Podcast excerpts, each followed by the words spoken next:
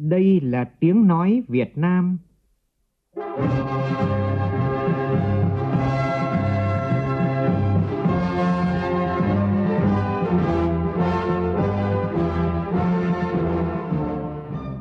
là tiếng nói Việt Nam, phát thanh từ Hà Nội, thủ đô nước Cộng hòa xã hội chủ nghĩa Việt Nam.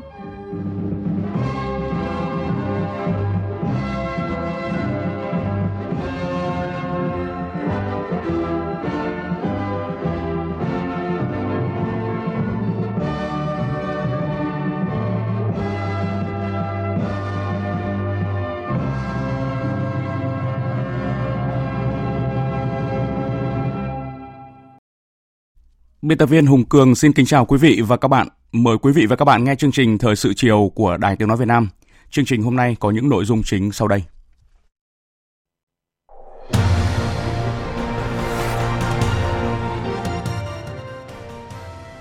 Phát biểu chỉ đạo tại hội nghị quân chính toàn quân, Thủ tướng Nguyễn Xuân Phúc nhấn mạnh toàn quân tuyệt đối không để bị động, bảo vệ vững chắc độc lập, chủ quyền, thống nhất toàn vẹn lãnh thổ của Tổ quốc, nhất là trên biển – Chủ tịch Quốc hội Nguyễn Thị Kim Ngân tiếp tục các hoạt động trong chuyến thăm chính thức Liên bang Nga. Kỳ họp thứ 41 của Ủy ban Kiểm tra Trung ương ra kết luận đề nghị Bộ Chính trị kỷ luật nhiều tổ chức đảng và nhiều cá nhân là lãnh đạo, nguyên lãnh đạo cấp cao. Giải pháp nào giữ vững tăng trưởng xuất nhập khẩu khi dự kiến sẽ cán mốc 500 tỷ đô la Mỹ trong một vài ngày tới? Đây là nội dung mục sự kiện và bàn luận với sự tham gia của Phó Giáo sư Tiến sĩ Phạm Tất Thắng, chuyên gia thương mại cao cấp của Bộ Công Thương. Trong phần tin thế giới, đàm phán hạt nhân Mỹ Triều đứng trước nguy cơ đổ vỡ khi Tổng thống Mỹ Donald Trump liên tục cảnh báo Triều Tiên sẽ mất tất cả nếu tiếp tục có hành động thù địch. Ngược lại, Triều Tiên khẳng định không có gì để mất. Tổng thống Ukraine đứng trước thêm nhiều áp lực tại hội nghị thượng đỉnh bốn bên Normandy nhằm tìm cách giải quyết xung đột kéo dài ở miền đông Ukraine.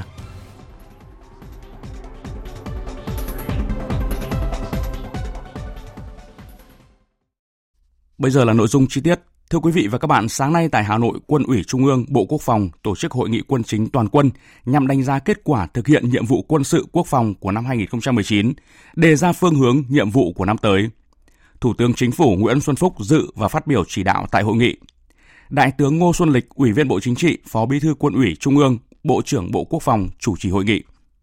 Dự hội nghị còn có các ủy viên Bộ Chính trị, Bí thư Trung ương Đảng, trưởng ban tuyên giáo Trung ương Võ Văn Thưởng, trưởng ban dân vận Trung ương Trương Thị Mai, các bí thư Trung ương Đảng, tránh văn phòng Trung ương Đảng Nguyễn Văn Nên, trưởng ban nội chính Trung ương Phan Đình Trạc, Đại tướng Lương Cường, Ủy viên Thường vụ Quân ủy Trung ương, chủ nhiệm Tổng cục Chính trị Quân đội Nhân dân Việt Nam. Cùng dự có Thượng tướng Phan Văn Giang, Ủy viên Trung ương Đảng, Ủy viên Thường vụ Quân ủy Trung ương, Tổng tham mưu trưởng, Thứ trưởng Bộ Quốc phòng, cùng lãnh đạo các bộ ban ngành Trung ương, lãnh đạo Bộ Quốc phòng, Tổng cục Chính trị, Bộ Tổng tham mưu và đại diện các cơ quan đơn vị trong toàn quân. Phóng viên Nguyên Nhung đưa tin. Phát biểu tại hội nghị, Thủ tướng Nguyễn Xuân Phúc nhấn mạnh, năm 2019, Quân ủy Trung ương, Bộ Quốc phòng đã tập trung lãnh đạo chỉ đạo toàn quân, quán triệt sâu sắc, chấp hành nghiêm đường lối chính sách của Đảng, pháp luật của nhà nước, đoàn kết thống nhất trên dưới một lòng, đổi mới sáng tạo, bám sát thực tiễn, nỗ lực phấn đấu, hoàn thành toàn diện nhiệm vụ được giao. Đặc biệt, Bộ Quốc phòng đã thực hiện tốt chức năng tham mưu chiến lược với Đảng, Nhà nước về quân sự quốc phòng – xử lý kịp thời hiệu quả các tình huống, không để bị động bất ngờ. Thủ tướng nêu rõ, trong năm qua, vấn đề Biển Đông, lực lượng quân đội đã thể hiện rõ bản lĩnh, trách nhiệm, chủ động, nhạy bén trong nhận định, đánh giá tình hình diễn biến phức tạp trên biển. Kịp thời báo cáo với Bộ Chính trị, Thủ tướng Chính phủ nhiều chủ trương, đối sách nhằm phát huy sức mạnh tổng hợp, đấu tranh kiên quyết, kiên trì mềm dẻo, kết hợp đấu tranh trên các lĩnh vực với đấu tranh trên thực địa, góp phần bảo vệ hoạt động dầu khí và kinh tế biển – giữ vững chủ quyền, lãnh thổ, tạo môi trường hòa bình, ổn định để xây dựng, phát triển đất nước. Về phương hướng nhiệm vụ quân sự quốc phòng năm 2020, Thủ tướng nhấn mạnh, năm 2020 dự báo tình hình thế giới, khu vực tiếp tục diễn biến phức tạp. Tình hình Biển Đông vẫn tiềm ẩn nhiều nguy cơ khó lường. Trong nước, các thế lực thù địch, phản động sẽ lợi dụng để tăng cường chống phá. Tình hình thiên tai, bão lũ, dịch bệnh, ô nhiễm môi trường vẫn diễn biến phức tạp, Quán triệt nghị quyết của Quân ủy Trung ương và tinh thần chỉ đạo của Tổng Bí thư, Thủ tướng Nguyễn Xuân Phúc đề nghị toàn quân phải thường xuyên cảnh giác, chủ động nắm chắc, đánh giá, dự báo đúng tình hình, nhất là những vấn đề phức tạp nảy sinh, kịp thời tham mưu với Đảng, Nhà nước có đối sách xử lý thắng lợi các tình huống về quân sự quốc phòng. Tuyệt đối không để bị động, bất ngờ, bảo vệ vững chắc độc lập, chủ quyền, thống nhất, toàn vẹn lãnh thổ của Tổ quốc, nhất là trên biển. Toàn quân duy trì nghiêm sẵn sàng chiến đấu, quản lý chặt chẽ vùng trời, vùng biển, biên giới nội địa, không gian mạng. Thủ tướng Nguyễn Xuân Phúc nhấn mạnh, Bộ Quốc phòng cần chuẩn bị chu đáo, tổ chức tốt các hoạt động quốc phòng quân sự năm 2020 khi Việt Nam làm chủ tịch ASEAN, thúc đẩy quan hệ hợp tác quốc phòng với các nước, nhất là các nước liền kề, các nước ASEAN và bạn bè truyền thống, chủ động tham gia các cơ chế hợp tác quốc phòng đa phương, mở rộng hợp tác với Liên minh châu Âu, tiếp tục tham gia có trách nhiệm vào hoạt động gìn giữ hòa bình, nâng cao vị thế, uy tín quốc tế của đất nước và quân đội Việt Nam. Thưa quý vị, chiều nay tại Hà Nội, Thủ tướng Chính phủ Nguyễn Xuân Phúc, Chủ tịch Ủy ban Quốc gia về Chính phủ điện tử, dự khai trương Cổng Dịch vụ Công Quốc gia. Cổng Dịch vụ Công Quốc gia chính thức đi vào hoạt động sẽ là công cụ quan trọng hỗ trợ đắc lực cho quá trình đẩy mạnh phát triển chính phủ điện tử của Việt Nam, hướng tới phục vụ tốt hơn cho người dân, doanh nghiệp, thúc đẩy sự phát triển kinh tế, xã hội đất nước. Phản ánh của nhóm phóng viên Vũ Dũng và Việt Cường. Địa chỉ trang web của Cổng Dịch vụ Công Quốc gia là www.dịchvucông.gov.vn.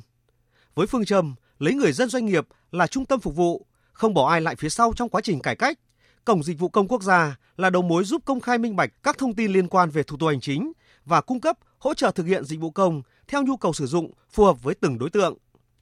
Cổng Dịch vụ Công Quốc gia sẽ cung cấp 5 dịch vụ công thực hiện tại 63 tỉnh thành phố như đổi giấy phép lái xe, thông báo hoạt động khuyến mại, cấp lại thẻ bảo hiểm y tế do mất, hỏng, dịch vụ cấp điện hạ áp phục vụ người dân hộ gia đình, dịch vụ cấp điện trung áp phục vụ doanh nghiệp và tích hợp tiện ích thanh toán tiền điện. Đồng thời, cung cấp 4 dịch vụ công thực hiện tại cấp bộ như cấp giấy phép lái xe quốc tế, đăng ký khuyến mãi, nhóm dịch vụ về cấp giấy chứng nhận xuất xứ hàng hóa, nộp thuế điện tử đối với doanh nghiệp. Ngoài ra, đối với 4 địa phương đã tích hợp trong năm 2019, cung cấp thêm một số dịch vụ công, ví dụ tại thành phố Hồ Chí Minh là đăng ký hộ kinh doanh và đăng ký thuế, Hà Nội, Quảng Ninh, Hải Phòng là đăng ký khai sinh. Trong quý 1 năm 2020, các bộ ngành địa phương sẽ tích hợp lên cổng dịch vụ công quốc gia 15 dịch vụ công thuộc các lĩnh vực thuế cá nhân, hải quan, đăng ký kinh doanh, y tế, lao động, khai sinh, giao dịch bảo đảm, lý lịch tư pháp, thu phạt vi phạm giao thông đường bộ. Phát biểu tại lễ khai trương, Thủ tướng Nguyễn Xuân Phúc cho biết, Cổng dịch vụ công quốc gia ra đời khẳng định quyết tâm của chính phủ, Thủ tướng Chính phủ trong đẩy đẩy mạnh việc xây dựng chính phủ điện tử theo hướng thực chất hơn, hiệu quả hơn. Tuy nhiên, tôi cho rằng đây chỉ là thành công bước đầu, chúng ta còn nhiều việc phải làm. Hôm nay chỉ mới có 8 dịch vụ công được kết nối trong tổng số hàng ngàn dịch vụ cần kết nối và chủ yếu vẫn ở cấp độ 3.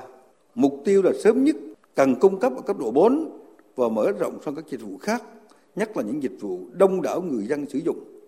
Đây là công việc thường xuyên liên tục không có điểm dừng với mục tiêu xuyên suốt là lấy hài lòng của người dân của tổ chức là thước đo chất lượng cung cấp dịch vụ công của các cơ quan hành chính nhà nước và tổ chức cung cấp dịch vụ công. Thủ tướng cho rằng, mặc dù cổng dịch vụ công quốc gia đã xây dựng, đã kết nối với cổng dịch vụ công của các ngành các cấp, nhưng việc xử lý và trả kết quả vẫn phải do các cơ quan, bộ ngành địa phương thực hiện theo thẩm quyền. Thủ tướng yêu cầu tuyệt đối không để tâm lý tình trạng các ngành các cấp thấy có cổng dịch vụ công quốc gia rồi thì lại lơi lỏng việc cung cấp dịch vụ công trực tuyến của mình. Ngược lại, cần đẩy mạnh hơn nữa. Đây là trách nhiệm của Bộ trưởng, mọi chủ tịch Ủy ban nhân dân tỉnh và người đứng đầu các đơn vị. Các bộ, các tỉnh tiếp tục nâng cấp cổng dịch vụ công của bộ địa phương mình để đảm bảo kết nối, tích hợp, chia sẻ thông tin với cổng dịch vụ công quốc gia, nâng cấp hoàn thiện các dịch vụ công trước khi đưa lên cổng dịch vụ công quốc gia, đẩy mạnh thanh toán điện tử, xây dựng cơ sở dữ liệu quốc gia dùng chung. Tôi đề nghị Bộ Truyền thông Thông tin chỉ đạo tiếp tục phát triển hệ thống phần mềm phù hợp với điều kiện đặc điểm của nền hành chính Việt Nam, tạo sự thân thiện, thuận lợi nhất cho người sử dụng. Các doanh nghiệp công nghệ thông tin trong cả nước, nhất những tập đoàn lớn cần phải tiếp tục cố gắng vươn lên, đồng hành, góp phần xây dựng chính phủ điện tử, cung cấp những giải pháp kỹ thuật tối ưu những hệ thống thông tin của người Việt, phục vụ người Việt và bảo đảm tính tự chủ về hệ thống. Tại buổi lễ, Thủ tướng Nguyễn Xuân Phúc cùng lãnh đạo các bộ ngành đã thực hiện nghi lễ khai trương cổng dịch vụ công quốc gia, đồng thời cùng chứng kiến các doanh nghiệp và người dân ở một số điểm cầu thực hiện các thao tác sử dụng dịch vụ công trên cổng dịch vụ công. Qua đó thấy được những tiện ích mang lại cho người dân. Theo đánh giá của Văn phòng Chính phủ, khi cổng dịch vụ công quốc gia đi vào hoạt động có thể tiết kiệm hơn 4.220 tỷ đồng mỗi năm. Trong đó, tính riêng chi phí tiết kiệm được do thực hiện qua cổng mang lại khoảng gần 1.740 tỷ đồng. Cũng tại lễ khai trương Cổng Dịch vụ Công Quốc gia diễn ra vào chiều nay, Thủ tướng Nguyễn Xuân Phúc cho biết các thành viên chính phủ đã kêu gọi huy động xã hội hóa và đóng góp để tặng mỗi thành viên đội tuyển nữ Việt Nam vừa giành huy chương vàng ở môn bóng đá tại SEA Games 30, phần quà là trị giá 100 triệu đồng. Thủ tướng cho biết trong phần quà trị giá 100 triệu đồng này có một chiếc xe máy loại tốt và còn lại là tiền. Cũng hôm nay, Phó Chủ tịch nước Đặng Thị Ngọc Thịnh đã gửi thư chúc mừng đoàn thể thao Việt Nam và đội tuyển bóng đá nữ Việt Nam thành công tại SEA Games 30. Thưa quý vị, nhân chuyến thăm chính thức Liên bang Nga, sáng nay theo giờ địa phương, Chủ tịch Quốc hội Nguyễn Thị Kim Ngân và đoàn đại biểu cấp cao Quốc hội nước ta đã đến thăm và nói chuyện với sinh viên trường Đại học Tổng hợp Liên bang Kazan. Phát biểu tại buổi nói chuyện, Chủ tịch Quốc hội mong muốn Đại học Kazan tiếp tục mở rộng và đẩy mạnh hơn nữa hoạt động giao lưu hợp tác với các trường đại học của Việt Nam, tăng thêm sinh viên Việt Nam học tập tại trường, góp phần vào công cuộc phát triển và hội nhập quốc tế của Việt Nam. Phản ánh của phóng viên Lê Tuyết được thành lập năm 1804, đến nay Đại học Tổng hợp Liên bang Kazan đã trở thành trung tâm nghiên cứu khoa học giáo dục hàng đầu ở khu vực Volga với rất nhiều chuyên ngành đào tạo như y sinh, dược phẩm, vật liệu mới, hóa dầu, các chuyên ngành xã hội vân vân. Trường có hơn 50.000 sinh viên, 10.000 cán bộ giảng viên, trong đó đã có 7 nhà khoa học được nhận giải thưởng Nobel đã từng làm việc ở đây. Hiệu trưởng của trường Gafurova nhấn mạnh, Đại học Kazan luôn rộng mở cánh cửa chào đón các sinh viên, nghiên cứu sinh của Việt Nam sang học tập, nghiên cứu. Trò chuyện với thầy và trò của trường Đại học Tổng hợp Liên bang Kazan, Chủ tịch Quốc hội Nguyễn Thị Kim Ngân cho biết, trong nhiều năm qua, Việt Nam luôn xác định phát triển giáo dục là quốc sách hàng đầu được ưu tiên trong chiến lược phát triển đất nước, là một nhân tố có ý nghĩa quyết định để thực hiện xóa đói giảm nghèo, phát triển nhanh và bền vững. Khẳng định, nước Nga luôn chiếm một vị trí đặc biệt trong tình cảm của người dân Việt Nam nền văn hóa Nga rực rỡ và huy hoàng đã được truyền bá vào Việt Nam. Nhiều tác phẩm văn học có giá trị tư tưởng nghệ thuật cao của những tên tuổi lớn như Dostoevsky, Pushkin, Chekhov, Lev Tolstoy hết sức quen thuộc đối với người Việt Nam. Việc ờ, Liên Xô trước đây đã giúp Việt Nam đào tạo hơn 40.000 người và chuyên gia giỏi thuộc nhiều lĩnh vực khác nhau. Còn hiện nay đó thì Liên bang Nga tiếp tục hỗ trợ cho Việt Nam đào tạo nguồn nhân lực hàng năm khoảng 1.000 học bổng à, trường đại học và sau đại học cho sinh viên Việt Nam. Và hiện nay có 5.000 sinh viên Việt Nam đang du học tại Nga. Và riêng à, tại trường à, Kazan này thì có 100 lưu học sinh đang theo học tại à, Đại học Liên bang Kazan. Chủ tịch Quốc hội nhận định những chuyên ngành mà trường Kazan đang đào tạo rất phù hợp với nhu cầu của Việt Nam. Chủ tịch Quốc hội Nguyễn Thị Kim Ngân mong muốn Đại học Kazan tiếp tục mở rộng và đẩy mạnh hơn nữa hoạt động giao lưu, hợp tác với trường đại học của Việt Nam, tăng thêm sinh viên Việt Nam học tập tại trường, góp phần vào công cuộc phát triển và hội nhập quốc tế của Việt Nam. Câu nói bất hủ của lãnh tụ Lenin, học học nữa học mãi đã trở thành phương châm trong hoạt động giáo dục đào tạo của Việt Nam và câu nói của Chủ tịch Hồ Chí Minh cũng hết sức coi trọng giáo dục, đào tạo đó là vì lợi ích 10 năm trồng cây, vì lợi ích trăm năm trồng người đã được thể hiện trong các chủ trương chính sách của đảng, nhà nước Việt Nam hiện nay.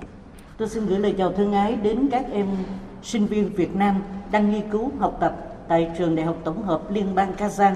Mong rằng các em không chỉ tiếp thu kiến thức, khoa học, công nghệ tiên tiến, mà còn là những cái nhịp cầu để nối liền giữa nhân dân các dân tộc Nga và Việt Nam à, giới thiệu cho à, nhân dân Nga những cái bản sắc văn hóa độc đáo con người và dân tộc Việt Nam.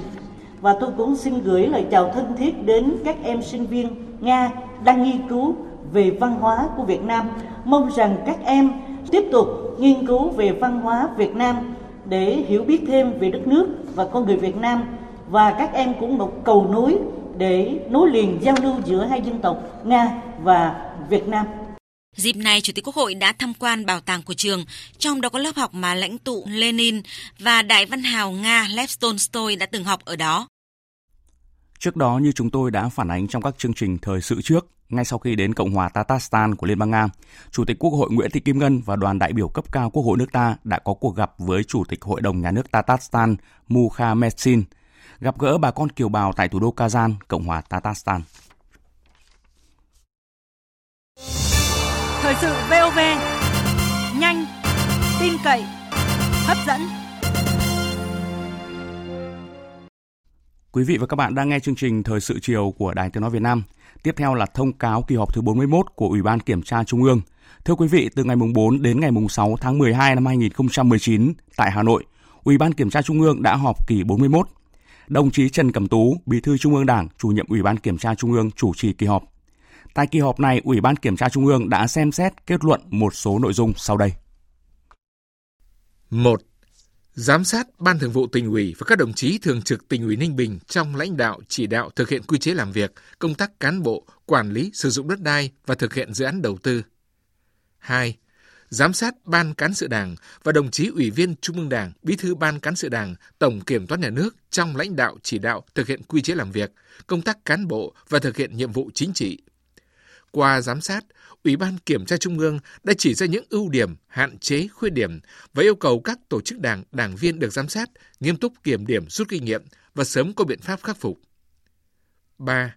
Kiểm tra khi có dấu hiệu vi phạm đối với Ban Thường vụ Đảng ủy Tổng Công ty Thép Việt Nam.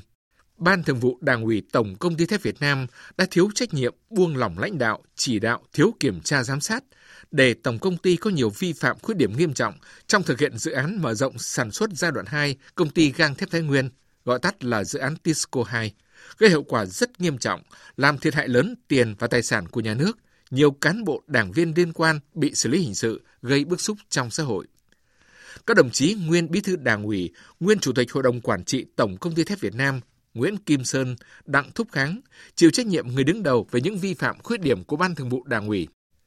Đồng chí Lê Phú Hưng, nguyên Phó Bí thư Đảng ủy, nguyên Tổng Giám đốc và đồng chí Trịnh Khôi Nguyên, Ủy viên Ban Thường vụ Đảng ủy, Phó Tổng Giám đốc Tổng Công ty Thép Việt Nam cùng chịu trách nhiệm về những vi phạm khuyết điểm của Ban Thường vụ Đảng ủy và trách nhiệm cá nhân trong thực hiện chức trách nhiệm vụ được phân công.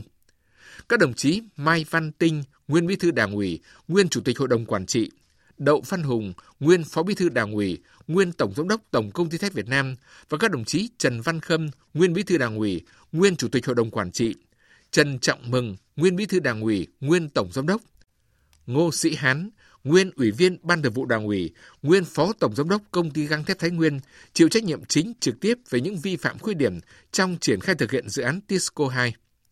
Cùng với tập thể và các cá nhân nêu trên, qua kiểm tra, Ủy ban Kiểm tra Trung ương nhận thấy, Ban cán sự Đảng Bộ Công Thương đã thiếu trách nhiệm buông lỏng lãnh đạo, chỉ đạo, kiểm tra giám sát để Bộ Công Thương có nhiều vi phạm khuyết điểm trong thực hiện chức năng quản lý nhà nước đối với dự án Tisco 2.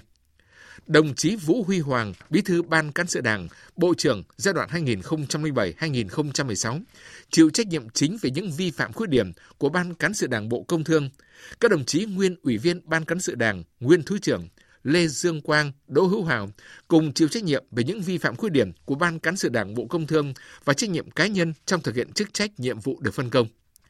Đồng chí Hoàng Trung Hải, Ủy viên Bộ Chính trị, Bí thư Thành ủy Hà Nội, trong thời gian giữ cương vị Ủy viên Ban Cán sự Đảng, Phó Thủ tướng Chính phủ đã có vi phạm khuyết điểm khi cho một số ý kiến chỉ đạo đối với dự án Tisco 2. Các đồng chí nguyên Phó Chủ nhiệm Văn phòng Chính phủ Văn Trọng Lý, Nguyễn Hữu Vũ và đồng chí Nguyễn Văn Tài, nguyên Phó Vụ trưởng Vụ Kinh tế ngành, đồng chí Đỗ Cảnh Dương, Tổng cục trưởng Tổng cục Địa chất và khoáng sản, Bộ Tài nguyên và Môi trường, nguyên cán bộ Văn phòng Chính phủ đã có vi phạm khuyết điểm trong tham mưu lãnh đạo Chính phủ cho ý kiến chỉ đạo đối với dự án Tisco 2 vi phạm của Ban Thường vụ Đảng ủy Tổng Công ty Thép Việt Nam, của Ban Cán sự Đảng Bộ Công Thương và các đồng chí nêu trên đã ảnh hưởng xấu đến uy tín của tổ chức đảng đến mức phải xem xét kỷ luật. 4.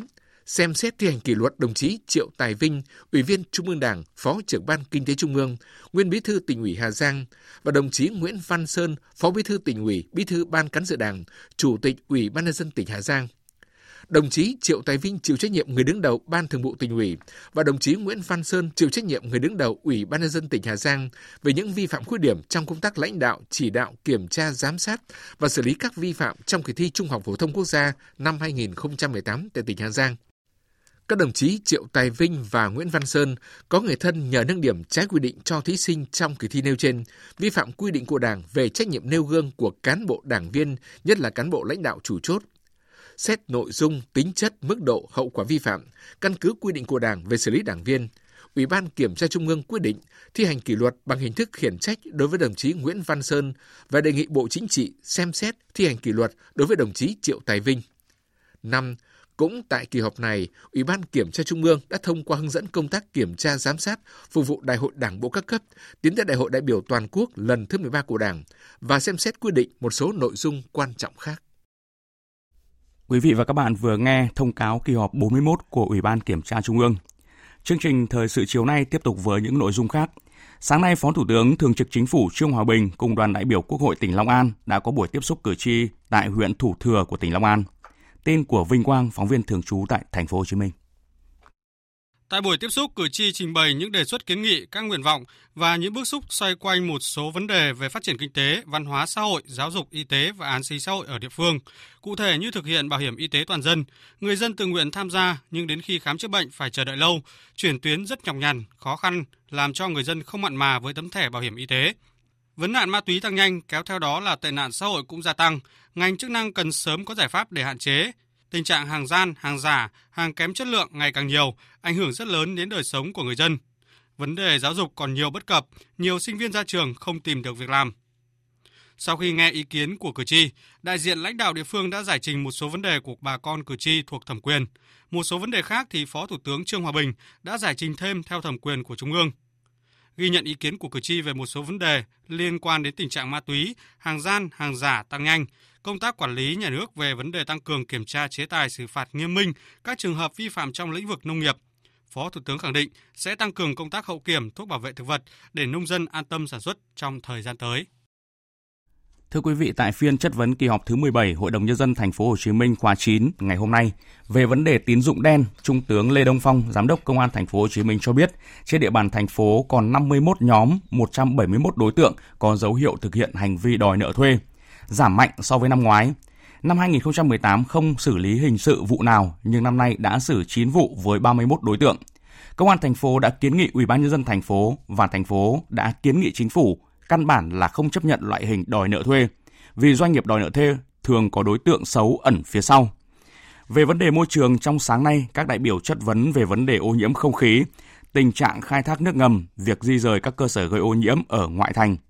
Giám đốc Sở Tài nguyên Môi trường Thành phố Hồ Chí Minh thừa nhận việc cung cấp thông tin liên quan đến ô nhiễm không khí còn hạn chế do biện pháp quan trắc hiện nay mang tính thủ công.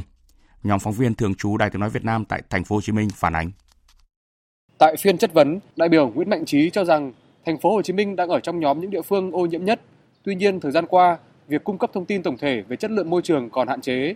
Đại biểu Trí chất vấn đánh giá của đồng chí như thế nào về chất lượng về của không khí nước và các vấn đề khác và thứ hai nữa là đồng chí có giải pháp gì trong cái thời gian tới để có thể khi xảy ra những cái vấn đề như là ô nhiễm không khí, bụi mịn hoặc là ví dụ như về chất lượng nguồn nước thì mình có cái thông tin kịp thời và phối hợp với các ban ngành như thế nào để cung cấp thông tin và khuyến cáo người dân những giải pháp như thế nào để bảo vệ sức khỏe.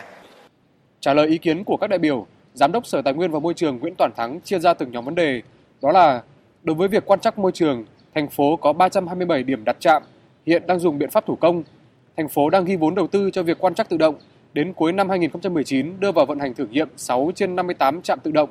Đối với các yếu tố như đất đai, nguồn nước, không khí, độ lún, Giám đốc Sở thừa nhận do các trạm quan trắc còn ít nên thời gian qua việc công bố tình trạng chất lượng môi trường còn chậm so với thực tế diễn ra. Theo ông Thắng, hiện tượng mù quang hóa thời gian qua là ô nhiễm của khí thải giao thông, khí thải công nghiệp và hoạt động xây dựng tạo nên bụi mịn gây ảnh hưởng tới người dân. Ông Thắng cho biết Hiện nay, thành phố Hồ Chí Minh có 800.000 ô tô và 8 triệu xe gắn máy. Để giảm lượng khí thải từ các phương tiện cần phải phối hợp với ngành giao thông. Như vậy đây là cũng một cái nguồn ô nhiễm mà phải cần được kiểm soát thì trong các đề án của Hà Nội và kể cả thành phố Hồ Chí Minh cũng muốn kiểm soát cái lượng phương tiện giao thông cá nhân mà xe gắn máy để làm sao giảm cái ô nhiễm này của người dân thành phố. Nhưng mà quan trọng nhất là chúng ta kiểm soát được tình hình và xử lý.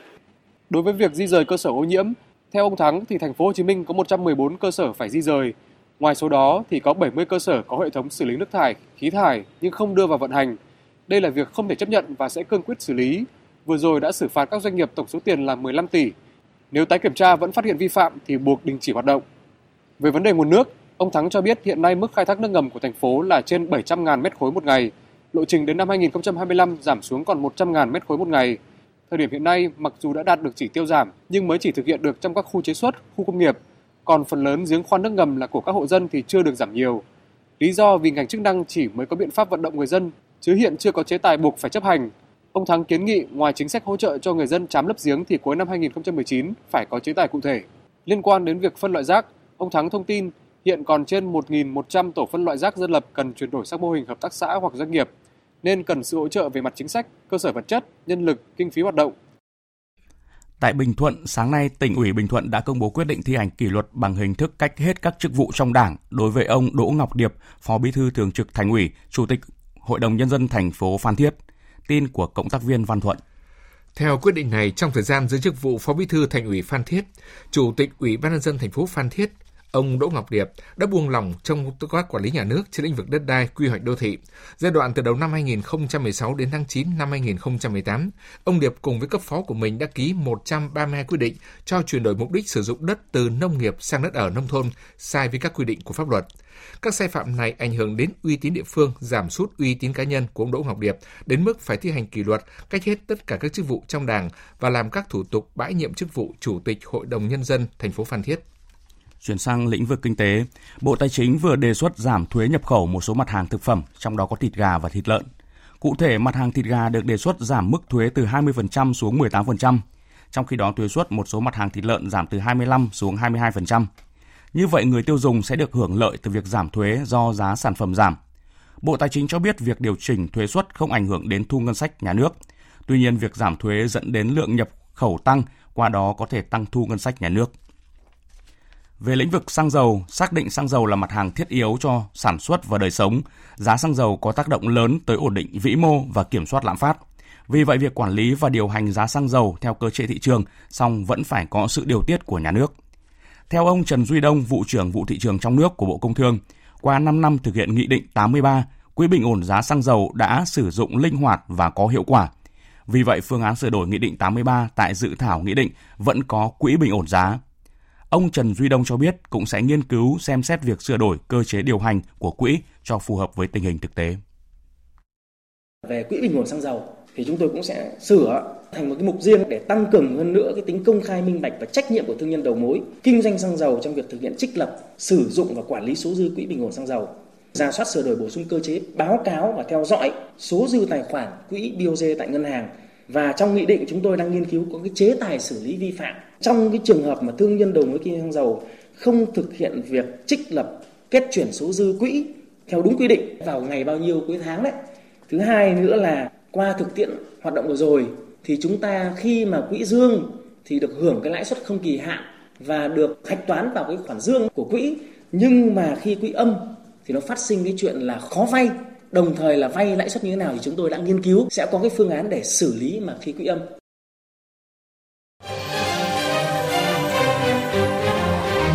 sự kiện và bàn luận sự kiện và bàn luận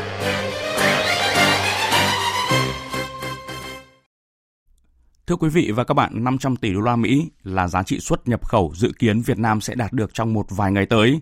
Bởi theo báo cáo thì 11 tháng qua, con số này đã là gần 474 tỷ đô la. Niềm vui càng nhân lên khi xuất siêu của nước ta cũng vượt 9 tỷ đô la Mỹ, mức cao kỷ lục từ trước đến nay. Đây có thể coi là điểm sáng trong bức tranh tổng thể của nền kinh tế nước ta trong năm nay, bất chấp những khó khăn, bất ổn của kinh tế thế giới, chiến tranh thương mại cũng như các biện pháp bảo hộ của các nền kinh tế lớn. Vậy điều gì đã làm nên con số kỷ lục này? Giải pháp nào để giữ vững tăng trưởng xuất nhập khẩu, đặc biệt là tăng các mặt hàng Việt có thương hiệu, có giá trị trên thị trường quốc tế? Mục sự kiện và bàn luận ngay sau đây sẽ bàn nội dung này với vị khách mời là Phó Giáo sư Tiến sĩ Phạm Tất Thắng, chuyên gia thương mại cao cấp của Bộ Công Thương. Bây giờ xin mời biên tập viên Thanh Trường và vị khách mời. Xin chào và cảm ơn chuyên gia thương mại Phạm Tất Thắng đã nhận lời tham gia mục sự kiện và bàn luận cùng chúng tôi ạ. Xin à, chào các quý vị à, thính giả. Là người theo dõi về hoạt động xuất nhập khẩu của cả nước, thì ông có góc nhìn nào về con số 500 tỷ đô la Mỹ mà chúng ta dự kiến sẽ đạt được ạ? Vào đầu năm cái quan hệ cung cầu trên thị trường thế giới rồi với cái chiến tranh thương mại Mỹ Trung thì rất là nhiều chuyên gia hàng đầu về xuất nhập khẩu đều e ngại rằng tốc độ tăng trưởng của xuất nhập khẩu của Việt Nam năm nay sẽ khó hơn trong năm ngoái. Đấy là một cái điều ờ, lo ngại là rất chính đáng và có lý do của nó. Tuy nhiên cho đến ờ, nay chúng ta dự báo rằng là có khả năng đạt được 500 tỷ đô la. Thì đây là một con số phải nói là vô cùng ấn tượng, đáng khâm phục và nó cho thấy là đó là cái kết quả mà các cái giải pháp quyết liệt cả về vĩ mô như là đẩy mạnh ký kết các hiệp định FTA mới hay là cải thiện môi trường đầu tư rồi ờ, đơn giản hóa các cái thủ tục xuất nhập khẩu cho tới sự nỗ lực của cả cộng đồng doanh nghiệp tận dụng cơ hội từ hội nhập thương. Đúng như thế. Cái nguyên nhân dẫn tới cái này là chúng ta cải cách thể chế. chúng ta bỏ giấy phép con cái đó nó đã tạo ra những cái động lực cho các doanh nghiệp ờ, dĩ nhiên với cái kết quả bỏ cái giấy phép phép con ấy, thì chúng ta cũng chưa vừa lòng đặc biệt là thủ tướng cũng chưa vừa lòng lắm đâu. Nhưng đây là cái động lực quan trọng nhất.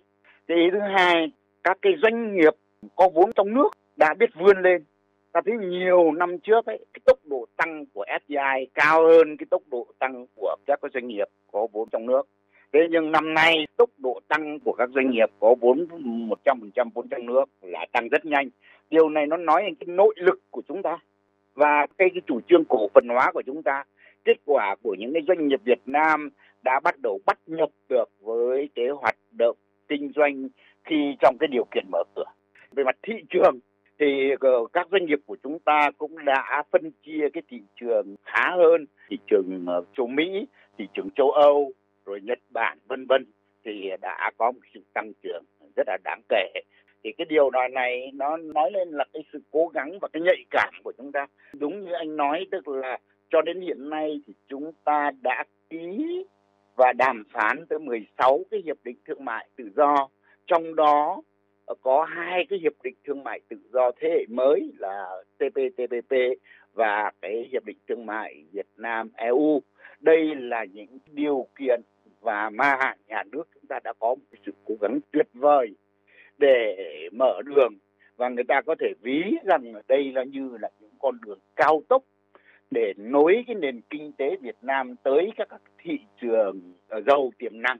Đối với thị trường Trung Quốc, chúng ta cũng thấy rằng là nhà nước chúng ta cũng đã có một cái sự cố gắng rất khác biệt so với những cái năm trước. Đã chú ý đàm phán với phía Trung Quốc để dần dần đưa cái hoạt động xuất khẩu hàng nông sản thực phẩm của Việt Nam vào con đường chính ngạch, giảm dần là xuất khẩu tiểu ngạch thể hiện cái việc là nó mang tính chất một cách bài bản và mở ra các cái hướng đi nó rất là vững chắc cho các doanh nghiệp Việt Nam. Qua cái phân tích của ông thì có thể thấy tăng trưởng ấn tượng không chỉ về con số mà cái chất lượng tăng trưởng về xuất nhập khẩu nó cũng đã được cải thiện. Đúng như thế. Trước khi tiếp tục cuộc trao đổi mời vị khách mời cùng quý thính giả cùng điểm những con số ấn tượng trong hoạt động xuất nhập khẩu.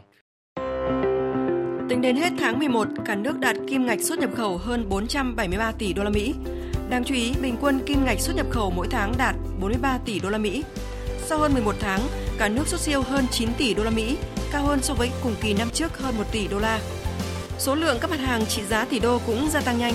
Nếu như năm 2010 chỉ có 20 mặt hàng cán mốc xuất khẩu trên 1 tỷ đô la Mỹ, đến năm 2015 con số này là 23.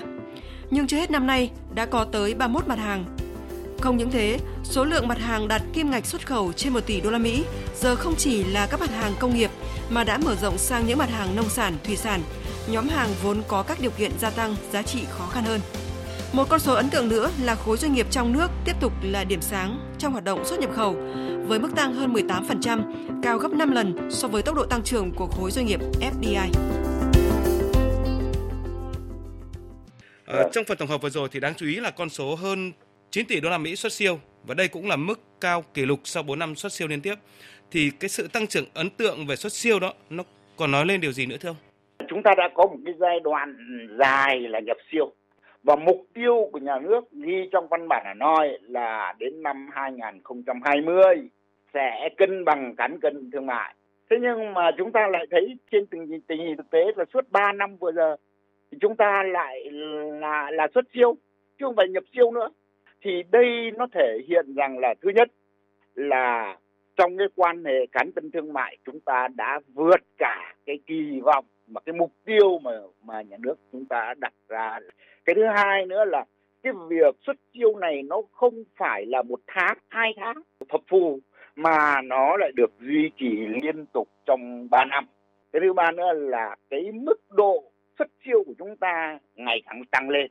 Tuy nhiên Ờ, nói như thế không có nghĩa là chúng ta phấn khởi lắm nó còn vẫn còn nhiều cái điều mà đáng lo ngại nữa trong cái thời gian sắp tới nữa Dạ vâng, đúng là như vậy. Dự báo thì trong thời gian tới thì cái xu hướng bảo hộ thị trường của các nước lớn vẫn gia tăng và cái căng thẳng thương mại cũng vẫn còn. Về nguyên nhân chủ quan, ở một số sản phẩm thì giá trị gia tăng cũng chưa thực sự là được nhiều. Ờ, cái thương hiệu cũng chưa phải là lớn. Rồi các rào cản về thủ tục xuất nhập khẩu đã có cải thiện nhưng mà vẫn còn.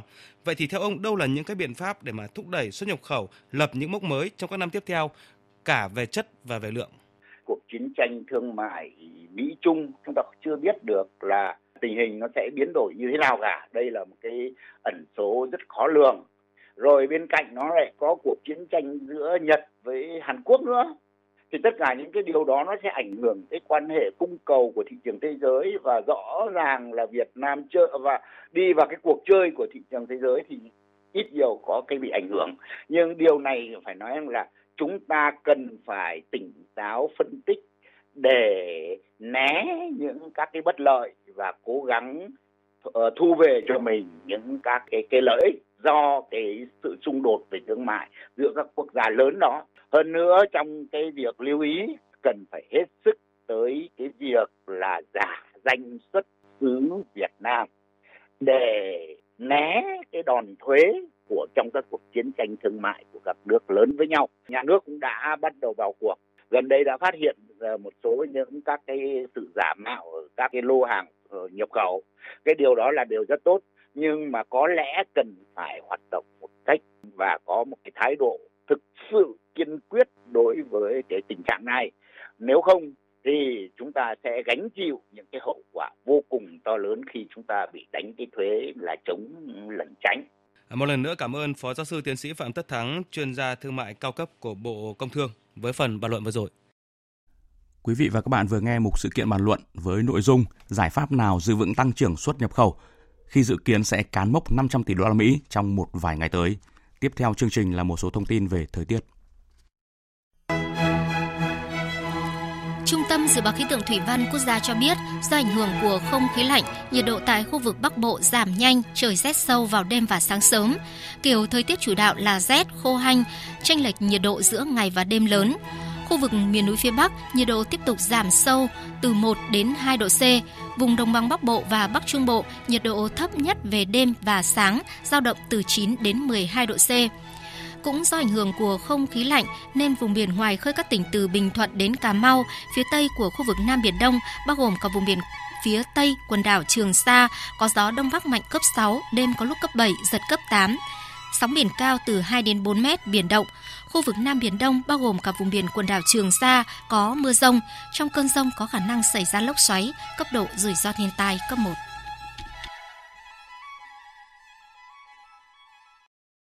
Quý vị và các bạn đang nghe chương trình Thời sự chiều của Đài Tiếng Nói Việt Nam.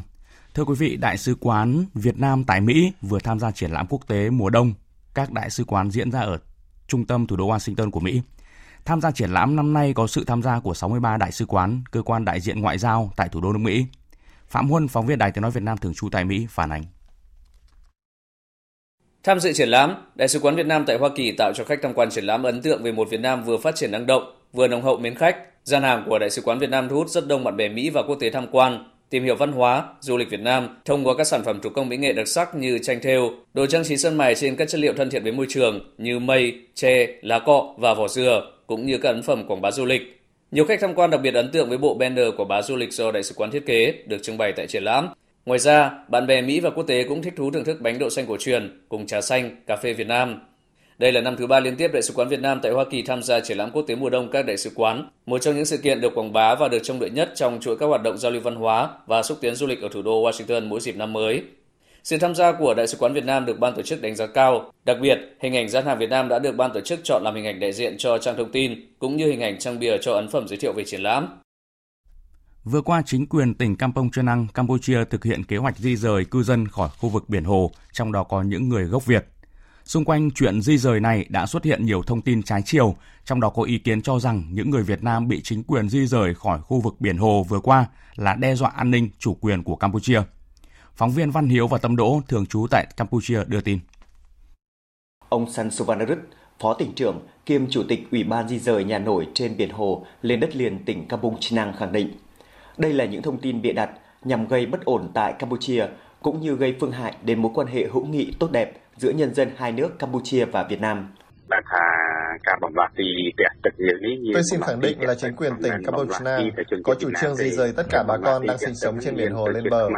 Không chỉ có người Việt Nam mà cả người Campuchia và người Cham đều phải di rời lên bờ. Mục đích chính của việc di rời là cải tạo cảnh quan môi trường trên biển hồ và xây dựng cuộc sống ổn định hơn cho bà con.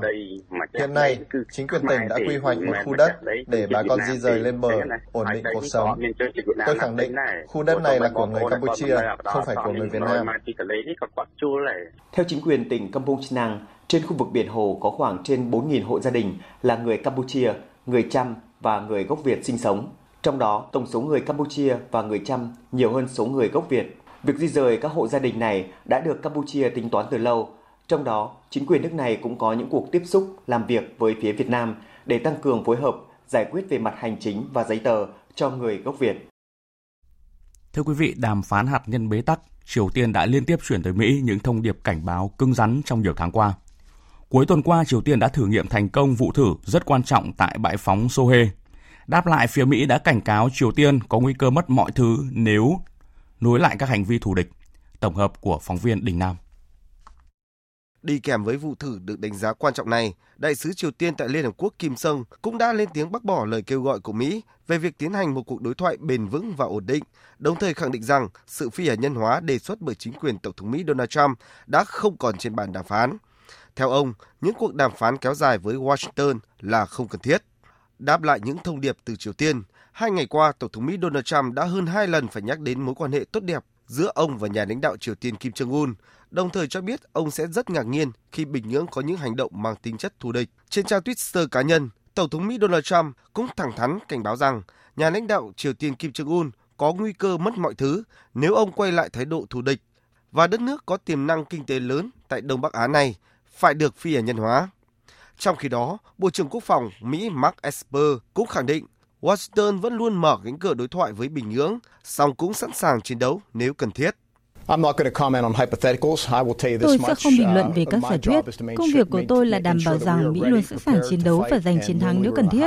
Tôi tin rằng ngay trong lúc này, chúng tôi đang ở trạng thái sẵn sàng cao. Tuy nhiên, nhiệm vụ thứ hai của tôi cũng là tạo điều kiện cho các nỗ lực ngoại giao. Các cuộc đàm phán luôn mở. Không chỉ Ngoại trưởng Mike Pompeo mà cả Tổng thống đã nhiều lần nói rằng chúng tôi sẽ sẵn ngồi xuống và muốn đạt được phi hạt nhân hóa Triều Tiên. Trong diễn biến có liên quan, ngày hôm nay, hãng thông tấn Trung ương Triều Tiên KCNA dẫn tuyên bố của ông Kim Jong Chol, nguyên đặc phái viên đàm phán hạt nhân Triều Tiên, nêu rõ Triều Tiên không có gì để mất. Ông Kim Jong Chol đồng thời nhấn mạnh thời hạn chót cuối năm mà Bình Nhưỡng đặt ra cho các cuộc đàm phán hạt nhân đang đến gần. Đây là phản ứng mới nhất của Triều Tiên sau khi Tổng thống Mỹ Donald Trump cảnh báo Bình Nhưỡng sẽ mất tất cả nếu có những hành động thù địch. Hội nghị thượng đỉnh bốn bên Normandy diễn ra ngày hôm nay ở Paris của Pháp nhằm tìm cách giải quyết xung đột kéo dài ở miền đông Ukraine. Đáng chú ý, đây là cuộc gặp trực tiếp đầu tiên giữa Tổng thống Ukraine Zelensky và Tổng thống Nga Vladimir Putin. Câu hỏi đặt ra là liệu một Tổng thống không có nhiều kinh nghiệm chính trị như ông Zelensky có bị lép vế trước một lãnh đạo kỳ cựu và cứng rắn như Tổng thống Putin trên bàn đàm phán hay không? Đặc biệt trong bối cảnh áp lực trong nước gia tăng với cảnh báo ông không được vượt qua làn danh đỏ tại hội nghị này.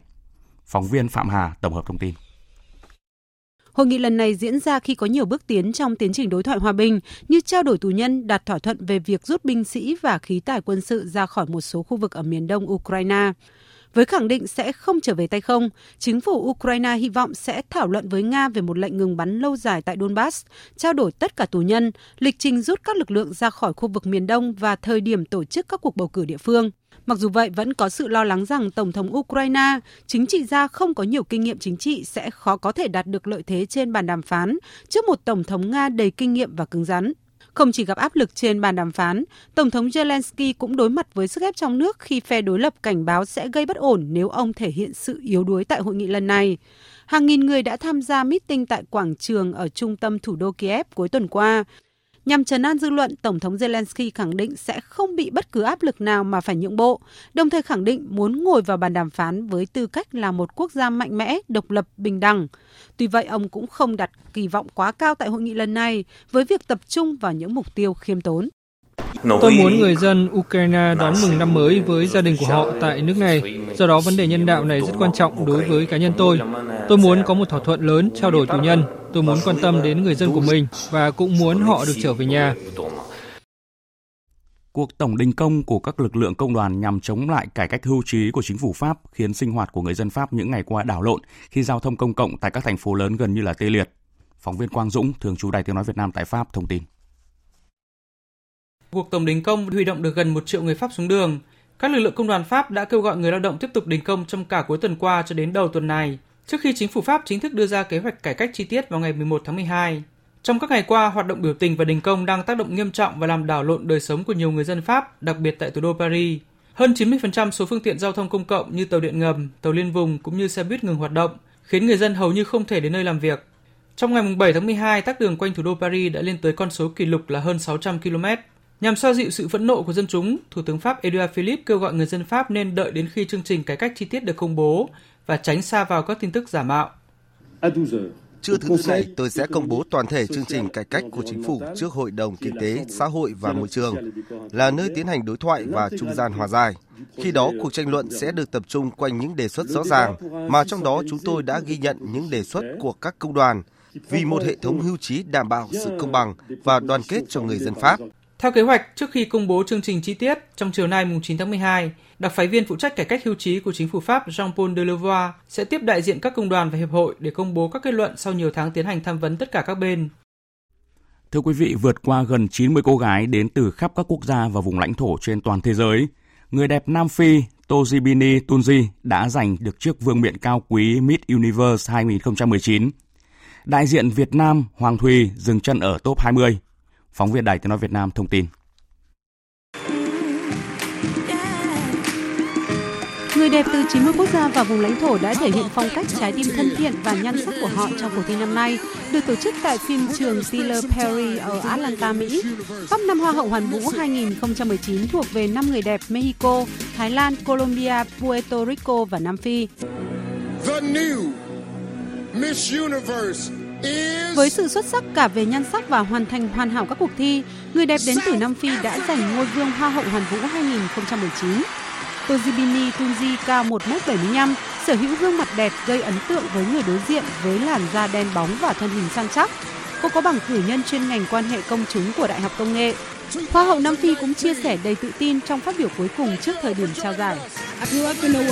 Tôi lớn lên trong một thế giới mà những người phụ nữ giống như tôi, có màu da giống như tôi, có mái tóc giống như tôi, những người không bao giờ được công nhận là xinh đẹp. Đây chính là khoảnh khắc quan điểm đó cần chấm dứt. Tôi muốn những trẻ em, thế hệ sau hãy nhìn vào tôi, nhìn vào gương mặt của tôi. Năm nay ban tổ chức Miss Universe sẽ trao cho tân hoa hậu chiếc vương miện mới thay thế cho vương miện Mikimoto đã sử dụng nhiều năm. Vương miện mới được gọi bằng tên Power of Unity, lấy cảm hứng từ hình lá thường xuân, được làm từ 18 carat vàng đính thêm 1.770 viên kim cương. Nổi bật nhất là viên kim cương ở trung tâm vương miện nặng 62,83 carat. 2020, Việt Nam đảm nhiệm vai trò Chủ tịch ASEAN. Vì một ASEAN gắn kết và chủ động thích ứng. Thưa quý vị và các bạn, lấy chủ đề gắn kết và chủ động thích ứng cho ASEAN, năm 2020 Việt Nam trên cương vị Chủ tịch ASEAN thể hiện mong muốn củng cố một ASEAN đứng vững trước các tác động của tình hình khu vực và thế giới. Cũng trong năm tới, Việt Nam còn đảm nhận cương vị Ủy viên không thường trực Hội đồng Bảo an Liên Hợp Quốc nhiệm kỳ 2020-2021. Vai trò kép này vừa là niềm vinh dự vừa là trọng trách lớn của Việt Nam – đây là khẳng định của Thứ trưởng Bộ Ngoại giao, trưởng SOM ASEAN Nguyễn Quốc Dũng trong cuộc trả lời phỏng vấn báo chí mới đây. Trong tiết mục ASEAN ngày hôm nay, mời quý vị và các bạn cùng nghe. À, vâng thưa thứ trưởng ạ, năm 2020 thì Việt Nam sẽ đảm nhận vai trò kép khi vừa là chủ tịch ASEAN, vừa là ủy viên không thường trực Hội đồng Bảo an Liên Hợp Quốc nhiệm kỳ 2020-2021 ạ. À, theo ông thì Việt Nam sẽ đóng góp gì cho cộng đồng ASEAN hiện nay à, cũng như là thúc đẩy diễn đàn đa phương à, ngày càng nâng cao vai trò của ASEAN, một cộng đồng đoàn kết vững mạnh và thống nhất ạ? Tất nhiên là với hai vai trò cùng một lúc thì à, cái tính phức tạp của nó cũng nhiều hơn rất là nhiều. Ờ, nhưng mà nó cũng có những cái thuận lợi vì hai cái vai trò này nó mang tính bổ trợ cho nhau. Thì các công việc của ASEAN rồi là bản thân các nước ASEAN cũng là thành viên của Liên Hợp Quốc, cũng phải thực hiện những cái nhiệm vụ của Liên Hợp Quốc, cũng phải thực hiện các nghị quyết của Liên Hợp Quốc.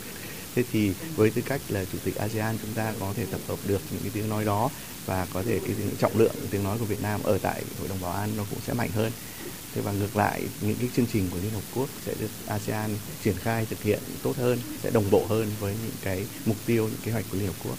Hiện nay thì chủ nghĩa đa phương cũng gặp nhiều thách thức. Chúng ta cũng ờ, cùng với các nước ASEAN đang cố gắng là duy trì chủ nghĩa đa phương, duy trì tự, tự do thương mại, hệ thống thương mại đa phương. Thế và để mà phát huy vai trò thì ASEAN ngay chúng ta thấy rằng là cái chủ đề chúng ta xác định đây là một à, ASEAN gắn kết và chủ động thích ứng cũng là thể hiện cái mong muốn chúng ta có một ASEAN mà đứng vững trước tất cả những cái tác động. Thế và để làm được việc đó thì ASEAN phải phát huy được cái vai trò trung tâm.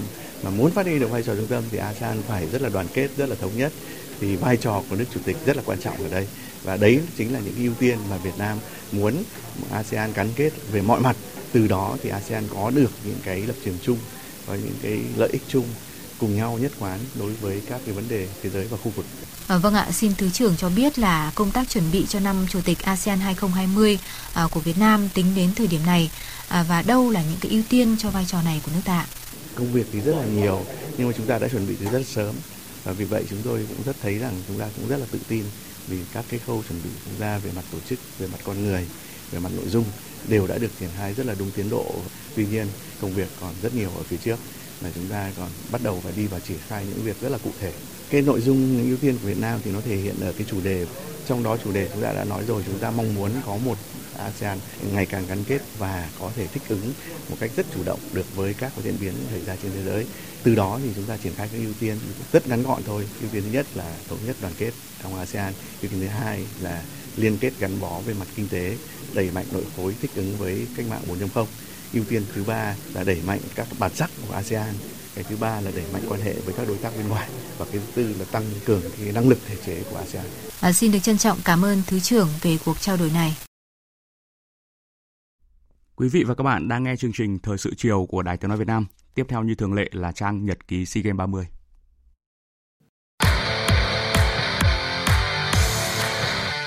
Nhật ký SEA Games 30 Nhật ký SEA Games 30 Thưa quý vị và các bạn, những tin vui liên tiếp đến với đội tuyển nữ Việt Nam. Chiều nay, khi dự lễ khai trương Cổng Dịch vụ Công Quốc gia, Thủ tướng Nguyễn Xuân Phúc nhắc đến đội tuyển bóng đá nữ Việt Nam vừa giành huy chương vàng SEA Games 30.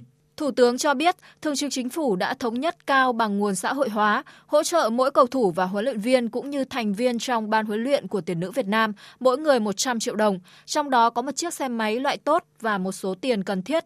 Đó là phần các thành viên chính phủ kêu gọi đóng góp trong nội bộ cùng sự hỗ trợ của các cấp các ngành. Thủ tướng cũng đề cập thông tin mới nhất là các mạnh thường quân hiện đã hỗ trợ gần 10 tỷ đồng, nhấn mạnh đây là tin vui với tuyển bóng đá nữ Việt Nam. Nhắc đến trận đấu chung kết môn bóng đá nam, Thủ tướng tin rằng tối mai sẽ có kỳ tích của đội tuyển U22 Việt Nam. Tiếp nối ngày Chủ nhật rực rỡ với 20 tấm huy chương vàng, hôm nay đoàn thể thao Việt Nam có thêm nhiều chức vô địch để sớm hoàn thành chỉ tiêu 70 huy chương vàng. Và chiếc huy chương vàng thứ 70 này thuộc về đội tuyển boxing khi Nguyễn Thị Tâm thắng 4-1 trước võ sĩ nước chủ nhà trong trận chung kết hạng 51 kg của nữ. Tiếp đó thì trong ngày thi đấu đầu tiên của môn vật, đội tuyển vật Việt Nam có tới 5 huy chương vàng thuộc về Nghiêm Đình Hiếu, Nguyễn Đình Huy, Nguyễn Bá Sơn, Bùi Tuấn Hải và Nguyễn Thị Xuân. Taekwondo có thêm huy chương vàng của Trần Thị Ánh Tuyết, hạng 53 kg của nữ. Kickboxing cũng có huy chương vàng của Nguyễn Thị Hằng Nga, hạng 48 kg của nữ. Trước đó là những màn biểu diễn xuất sắc của đội tuyển aerobic Việt Nam, nhờ đó giành toàn bộ 3 tấm huy chương vàng. Mở màn là huy chương vàng nội dung cá nhân nữ của Trần Ngọc Thúy Vi, tiếp theo là cặp Phan Thế Gia Hiển và Bùi Minh Phương dẫn đầu ở phần thi chung kết đôi nam nữ với số điểm 20,9 như cặp Thái Lan nhưng hơn điểm trình diễn. Cuối cùng là nội dung đồng đội, bộ ba Nguyễn Việt Anh, Nguyễn Chế Thanh và Vương Hoài Ân cũng đạt điểm số cao nhất. Trong khi đó, bắn cung Việt Nam không có được tấm huy chương vàng thứ tư. Tại nội dung chung kết cuối cùng tham dự là đôi nam nữ cung 3 giây Châu Kiều Anh và Nguyễn Văn Đầy đã để thua đáng tiếc 147-148 trước đôi vận động viên chủ nhà nhận huy chương bạc. Còn bắn súng Việt Nam tiếp tục thất bại. Hai đại diện Lê Thị Linh Chi và Bùi Thúy Thu Thủy thi đấu không tốt ở chung kết nội dung 10m súng ngắn hơi nữ. Tính đến 18 giờ 30 hôm nay, đoàn thể thao Việt Nam đã có 77 huy chương vàng, đứng thứ hai trên bảng tổng sắp huy chương. Trong khi đó, đoàn Thái Lan đã vượt qua đoàn Indonesia để chiếm vị trí thứ ba.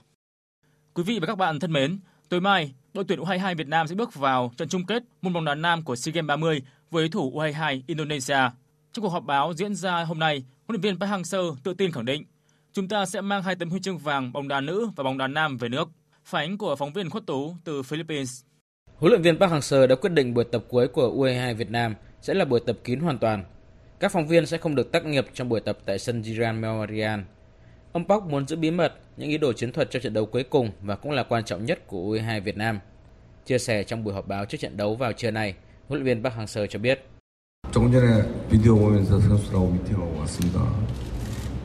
Trước khi đến dự buổi họp báo này, chúng tôi đã mổ băng trận đấu của U22 Indonesia để phục vụ cho trận chung kết. Chỉ còn một bước nữa thôi là U22 Việt Nam sẽ giành huy chương vàng. Chúng tôi sẽ làm tất cả những gì để có thể giành tấm huy chương vàng. Tôi yêu Việt Nam và sẽ mang vinh quang về cho đất nước. Hôm qua tôi đã đến cổ vũ tuyển nữ Việt Nam và cảm thấy tự hào khi họ lên ngôi vô địch. Họ đã chiến đấu hết sức mình vì một cờ sắc áo. Tôi mong rằng chúng ta sẽ mang hai tấm huy chương vàng môn bóng đá nam và nữ về nước. Còn phía U22 Indonesia, huấn luyện viên Indra Safri cũng thể hiện sự quyết tâm. Pertama, uh, mungkin ini terakhir kita Trận chung kết có ý nghĩa với hàng triệu cổ động viên Indonesia, nhưng bóng đá không chỉ có thắng thua. Trước trận ngày mai, hay nói chính xác là trước khi vào bán kết, chúng tôi đã từng thua U22 Việt Nam. Tôi đã nói với huấn luyện viên Park sẽ hẹn gặp lại Việt Nam tại chung kết. Điều đó đã thành sự thực. Mai chúng tôi muốn là người chiến thắng. Có rất nhiều biện pháp để giúp chúng tôi chiến thắng Việt Nam. Trận chung kết môn bóng đá nam SEA Games 30 giữa U22 Việt Nam và U22 Indonesia diễn ra vào lúc 19 giờ ngày mai theo giờ Việt Nam trên sân vận động Jiran Memorial. Tối qua, huấn luyện viên Park Hang-seo cùng thành viên ban huấn luyện U22 Việt Nam đã đến sân cổ vũ cho đội tuyển nữ Việt Nam. Đáp lại tình cảm đó, huấn luyện viên Mai Đức Trung đã đề xuất cho đội tuyển nữ được ở lại Philippines thêm 2 ngày, thay vì về nước vào tối nay như kế hoạch ban đầu. Tổng cục Thể dục Thể thao đã chấp thuận đề xuất này và như vậy, thầy trò huấn luyện viên Mai Đức Trung sẽ ở lại sân Rizal vào tối mai để cổ vũ cho đội tuyển U22 Việt Nam thi đấu chung kết với U22 Indonesia. Huấn luyện viên Mai Đức Trung và tiền đạo Tuyết Dung chia sẻ. Tôi cũng phải sẵn để lấy cái hên của đội tuyển bóng đá nữ chúng ta. Dung xin chúc đội Việt Nam lần đầu tiên giành huy chương vàng và nữ có huy chương rồi chúc Lam Dự kiến đội tuyển nữ Việt Nam sẽ về nước trên cùng chuyến bay với thầy trò huấn luyện viên Park Hang-seo vào buổi chiều ngày 11 tháng 12. Dự báo thời tiết Bắc Bộ và khu vực Hà Nội ít mây, đêm không mưa, sáng sớm có sương mù và sương mù nhẹ rải rác, ngày nắng, gió đông bắc cấp 2, cấp 3, trời rét, vùng núi cao có băng giá và sương muối, nhiệt độ từ 9 đến 24 độ, vùng núi có nơi nhiệt độ dưới 5 độ. Các tỉnh từ Thanh Hóa đến Thừa Thiên Huế, phía Bắc có mây, đêm không mưa, sáng sớm có nơi có sương mù, ngày nắng. Phía Nam nhiều mây, có mưa vài nơi, gió Tây Bắc cấp 2, cấp 3, trời rét, nhiệt độ từ 10 đến 24 độ. Các tỉnh ven biển từ Đà Nẵng đến Bình Thuận có mây, đêm có mưa rào vài nơi, ngày nắng, gió Đông Bắc cấp 2, cấp 3, phía Bắc đêm và sáng trời rét, nhiệt độ từ 17 đến 29 độ, phía Nam có nơi trên 29 độ. Tây Nguyên và Nam Bộ có mây, đêm không mưa, ngày nắng, gió Đông Bắc cấp 2, cấp 3, đêm và sáng sớm trời lạnh, nhiệt độ từ 19 đến 31 độ. Tiếp theo là dự báo thời tiết biển. Bắc Vịnh Bắc Bộ không mưa, tầm nhìn xa trên 10 km, gió Đông Bắc cấp 4. Nam Vịnh Bắc Bộ, vùng biển từ Quảng Trị đến Quảng Ngãi, vùng biển từ Bình Định đến Ninh Thuận, vùng biển từ Bình Thuận đến Cà Mau có mưa rào vài nơi, tầm nhìn xa trên 10 km, gió Đông Bắc cấp 6, giật cấp 8, biển động. Vùng biển từ Cà Mau đến Kiên Giang không mưa, tầm nhìn xa trên 10 km, gió Đông Bắc cấp 4. Khu vực Biển Đông, khu vực quần đảo Hoàng Sa thuộc thành phố Đà Nẵng, Trường Sa tỉnh Khánh Hòa và Vịnh Thái Lan có mưa rào và rông rải rác. Trong cơn rông có khả năng xảy ra lốc xoáy. Tầm nhìn xa trên 10 km, giảm xuống từ 4 đến 10 km trong mưa, gió Đông Bắc cấp 5. Riêng vùng biển phía Tây cấp 6, đêm có lúc cấp 7, giật cấp 8, biển động. Những thông tin thời tiết vừa rồi đã kết thúc chương trình Thời sự chiều nay của Đài Tiếng Nói Việt Nam. Chương trình do các biên tập viên Hùng Cường, Duy Quyền, Hằng Nga biên soạn và thực hiện với sự tham gia của phát thanh viên Hùng Sơn, kỹ thuật viên Văn Quang, chịu trách nhiệm nội dung Nguyễn Mạnh Thắng. Quý vị quan tâm tới các nội dung có trong chương trình có thể tìm nghe lại trên trang web tại địa chỉ vov1.vn.